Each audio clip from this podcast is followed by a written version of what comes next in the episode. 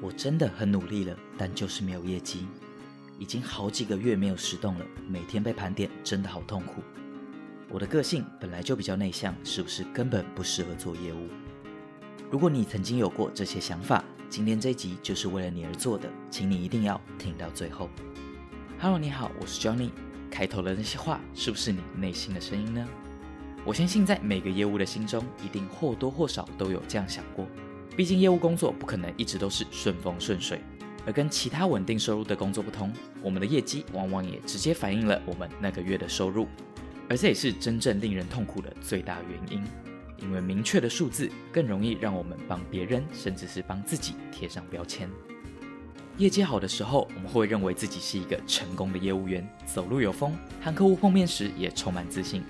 但每当业绩不好，尤其是连续好几个月都没过十栋的时候，我们也很容易陷入低潮，觉得自己是不是不够努力，是不是客户见的还不够多，又或者觉得是不是自己有哪里做错了。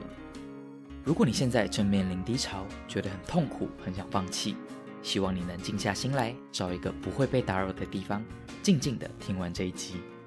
接下来的几分钟，我想跟你分享关于我自己的故事，以及我想给你的一点小小建议，也希望能透过这个音频给你带来一点力量。我出生在一个很普通的家庭，有一个姐姐和一个妹妹，在家中排行老二。爸爸在外商公司上班，妈妈是家庭主妇。家境不算优渥，但却衣食无缺。我从小就不是一个很有自信的人，个性也绝对算不上外向。我没什么特殊的专长或才艺，硬要说的话，也就只有考试成绩还不错。但我觉得自己并不是那种特别聪明的类型，就只是比较会考试而已。高三的职考，我幸运的考上了政治大学的经济系。虽然顶着所谓的名校光环，但在我的内心却一直都很焦虑，因为我对自己的未来一点方向都没有。我没有什么担任干部的经验，也没有在公司实习的机会，打过的工也都只是一些简单的打杂而已。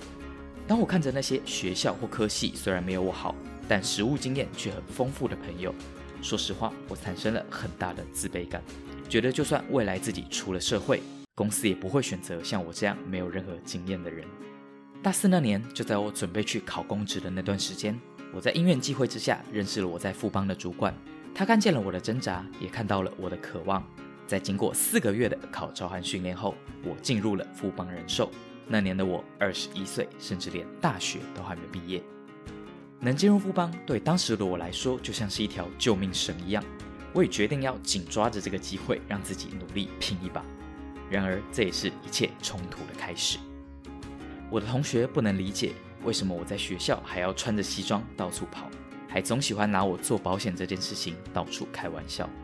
我的父母不能认同，他们觉得为什么都已经读到正大，我还要放弃自己的学历去做那种高中毕业就能做的事。我的女友不能接受，因为我当时把大部分的时间都拿去开会见客户，就连和他吃饭的时候，我都在回复客户的讯息，完全忽略了他的感受。当时的我不知道什么是最正确的决定，也没办法用成熟的心态来回应他们对我说的话，只单纯觉得自己的努力没有获得认同，觉得不被理解。除了难过，更多的应该是觉得孤单。同时，也正因为这是我人生中的第一份工作，我在刚开始面对客户的时候，真的只能用“菜”来形容。我曾经在南港的科学园区和一位科技业的主管碰面。他拿了我的名片后，看了我一眼，就这样跟我说：“你看起来很年轻，应该才刚毕业没多久吧？如果我现在给你一百万，你能帮我处理好吗？”对现在的我来说，这并不是什么很难处理的问题，但听在当时的我耳里，我却一句话都说不出来，最后也只能默默离开。如果你有过陌生开发的经验，相信我，你的成绩绝对比当初的我好。我曾经逼自己在内湖的科技园区交换名片。花了整整两个小时，最后的结果只成功递出了一张名片，收到的更是零张。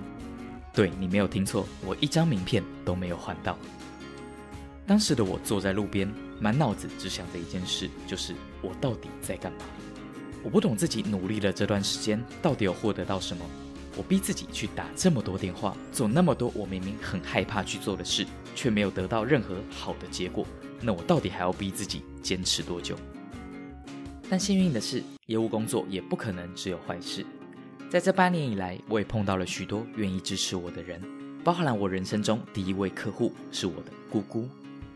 她不仅在我第一次约访时就请我到她家里坐坐，更主动给我机会来服务她。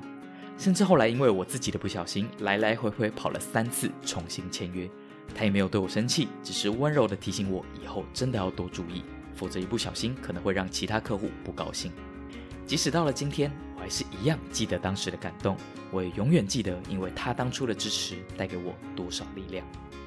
不只是客户，我在单位的主管以及其他伙伴也都对我很好。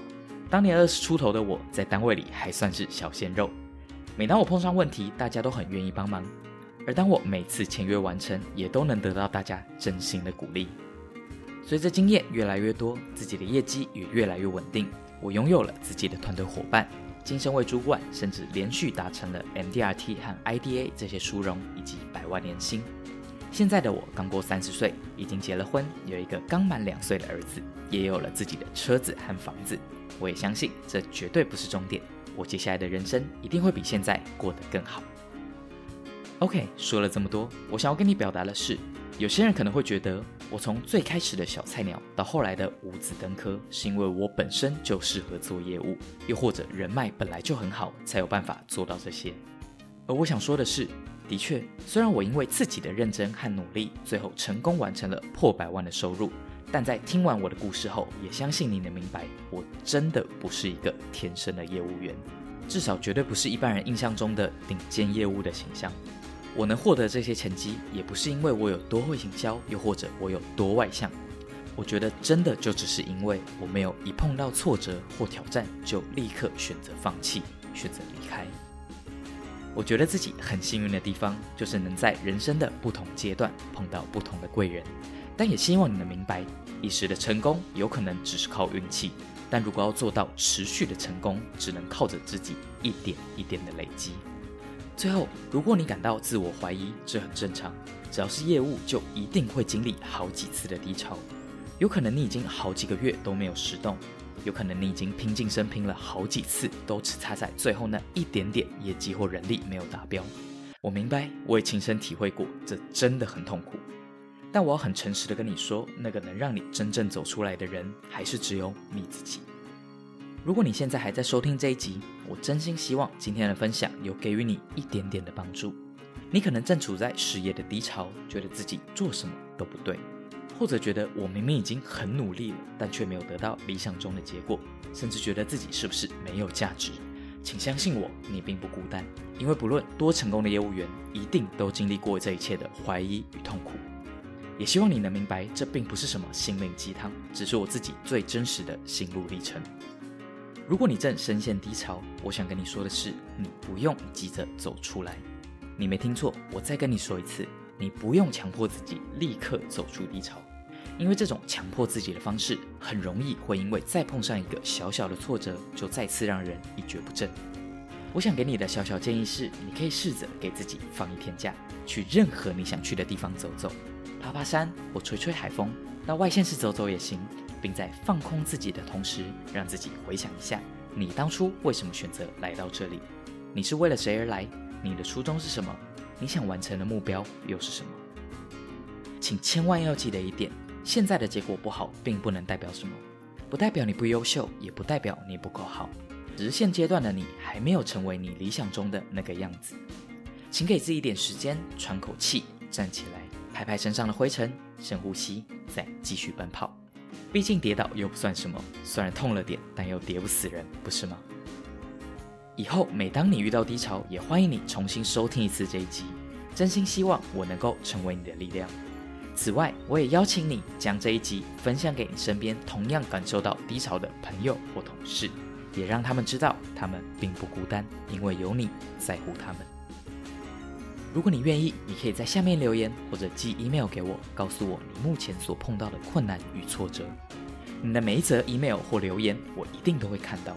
虽然我不一定能帮你解决所有的问题，但至少希望我能陪伴你走过这次的低潮，并和你一起迎接下一个开心的时刻。